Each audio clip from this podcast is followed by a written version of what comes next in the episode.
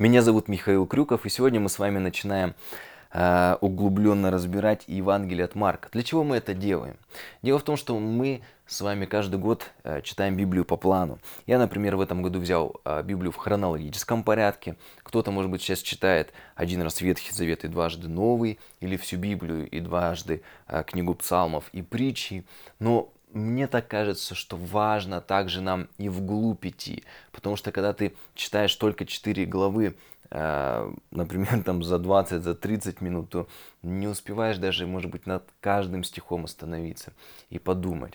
И на самом деле, когда ты начинаешь погружаться в это, прям в каждое слово, в каждый стих, то ты начинаешь понимать, что Писание, оно бесконечно, это просто бездна. А, причем не просто какая-то бездна, а бездна драгоценностей, бездна мудрости, бездна Божьей любви и откровений. И когда я принял для себя решение этот год посвятить именно более углубленному изучению Библии, конкретно вот Евангелия, э, то, конечно же, я просто считаю это преступлением, чтобы это все оставалось только вместе со мной. Я, я не могу это держать внутри себя. Я хочу этим поделиться с вами. Но, конечно, не буду всем подряд делиться, потому что на самом деле, когда читаешь и значение каждого слова, разные толкования, Э, разные иудейские предания, исторические какие-то данные, то, конечно же, не все бывает актуально. Некоторые вещи читаешь и прямо вот внутри себя в духе чувствуешь, что, наверное, ну, какой-то присутствует у тебя диссонанс, но на самом деле все-таки находишь очень много важных вещей. Поэтому я с вами буду делиться только самым практичным, интересным, на самом деле теми вещами, которые помогают нам лучше понять некоторые истории из Библии, стихи из Библии.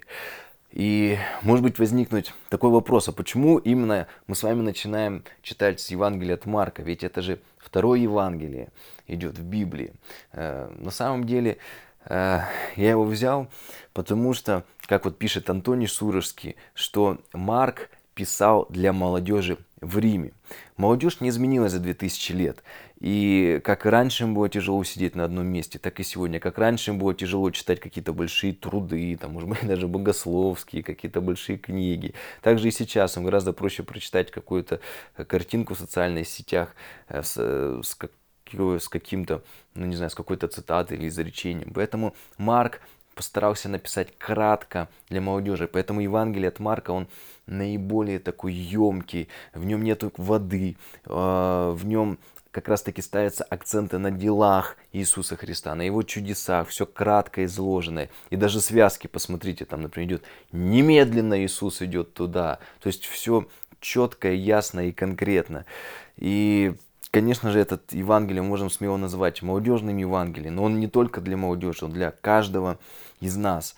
И если мы с вами откроем Библию, Новый Завет, э, и как раз вот смотрим на эти четыре Евангелия, то в первой церкви, в первых веках было не так, что после э, крестной смерти Иисуса Христа после его уже воскресения, вознесения, э, не появились сразу же четыре этих Евангелия. В первые века было гораздо больше э, этих книг, и причем они были написаны и от лица Иисуса, и от лица его учеников, апостолов, а также от лица окружавших его друзей, родственников, даже от его мамы.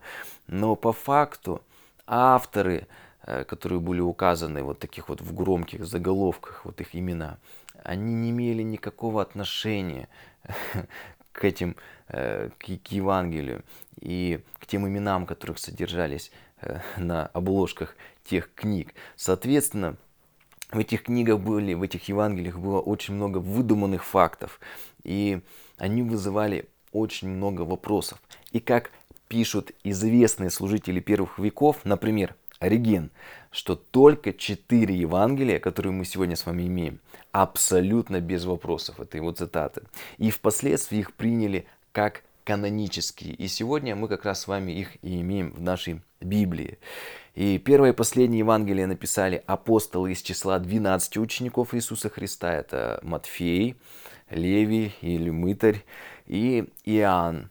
А второе Евангелие, соответственно, от Марка написал ученик апостола Петра, то есть это уже был служитель во втором поколении. А третье Евангелие написал Лука, он был учеником апостола Павла, который не видел Иисуса при жизни, то есть уже служитель в третьем поколении написал Евангелие. И по свидетельству служителей первой церкви, Евангелие в Новом Завете, они расположены в хронологическом порядке своего написания. Конечно, есть и сегодня разные взгляды. Кто-то считает Евангелие от Марка это прото-евангелие. Он первый был написан, и потом уже остальные Евангелия черпали как из него э, вдохновение, брали цитаты на основании его уже писались. Но если мы посмотрим на тех людей, которые жили в то время, на тех служителей церкви, авторитетных, они пишут, что первым был Евангелие от Матфея, потом от Марка, Луки, соответственно, Иоанна. И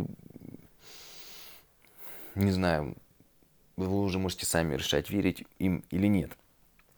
И в этих четырех Евангелиях истории жизни Иисуса Христа, они часто повторяются.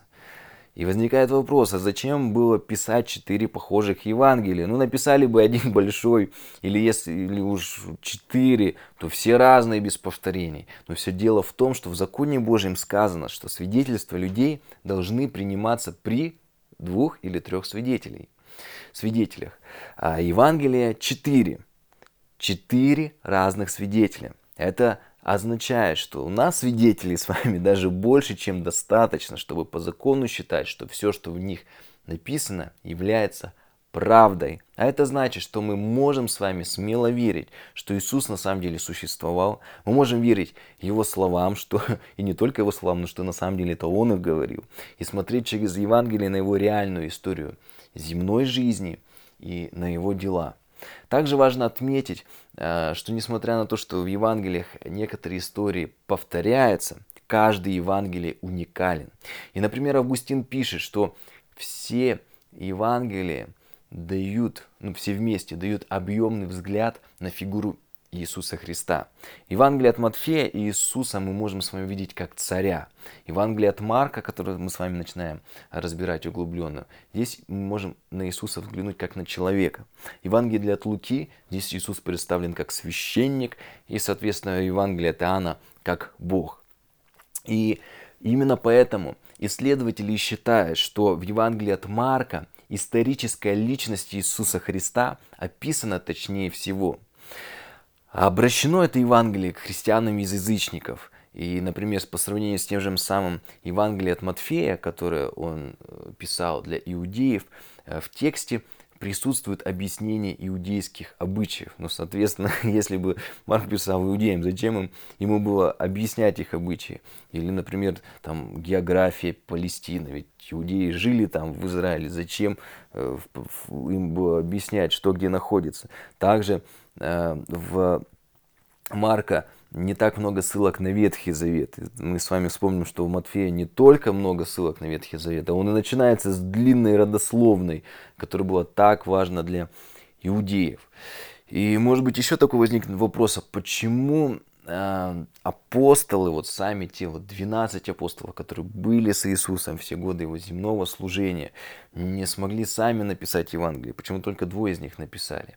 И может быть все дело в том, что у каждого из нас есть свои дары и таланты. Кто-то был хорошим проповедником, у кого-то из апостолов был дар организации, чтобы основывать церкви, создавать порядок, там, структуру, рукополагать служителей. А у кого-то был дар писать. Я даже добавлю, что не только дар, но и время, так как у первых апостолов его практически не было.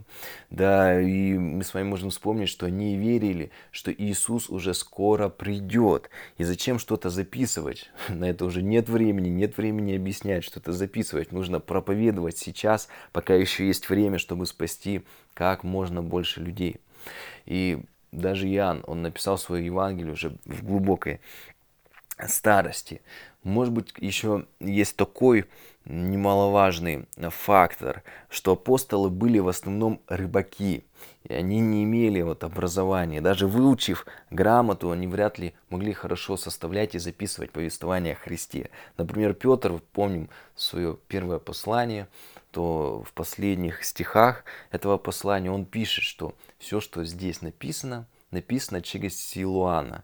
Соответственно, мы с вами видим, что Петр, например, не сам писал, возможно, потому что ему было трудно писать. Одно дело выучить грамоту, а совершенно другое дело красиво, четко и конкретно излагать свои мысли на бумаге. Ну что, на этом мы с вами будем заканчивать. И в конце сделаем один важный вывод. Смотрите, Иисус Христос, Он не просто избрал себе 12 супергероев, через которых Он совершил все свои великие дела. И они пошли проповедовать в Иерусалим и в Самарию, даже до края земли. То есть верующие в первом поколении, они, конечно, совершили много великих дел. Но после них были и верующие во втором поколении, которые не менее важные дела делали, например, как евангелист Марк или апостол Павел. После них были верующие в третьем поколении, как тот же самый евангелист Лука, в четвертом, пятом, в первых веках, в первом тысячелетии. И до сегодняшнего дня Бог избирает себе людей для того, чтобы совершать через них великое. И кого Он ищет? Мы помним с вами, что в Библии сказано, что Он ищет сердца поклонников, то есть тех людей, которые ежедневно проводят время с Отцом в тайной комнате, регулярно Э, читает его письма с небес, то есть Библию, Божье Слово. Те, кто исполняет его главную заповедь, э, любят ближнего как самого себя, то есть прощают, милуют, делают добро для людей. Поэтому очень важно, что если мы с вами имеем это сердце поклонников, мы верны Ему, то Бог также и через нас будет совершать свои великие дела. Ведь Бог так и сказал, что по плодам узнаете их. А плоды бывают только там, где есть работа, где сеют семена, где ухаживают, поливают. Поэтому также важно, чтобы мы всегда занимались своей духовной жизнью, сеяли, поливали, ежедневно в ней проводили. Пусть это слово сегодня ободрит и вдохновит вас. И я верю, что через каждого из, нас, из вас и из нас, и через меня Бог совершит свои великие дела. Услышимся завтра.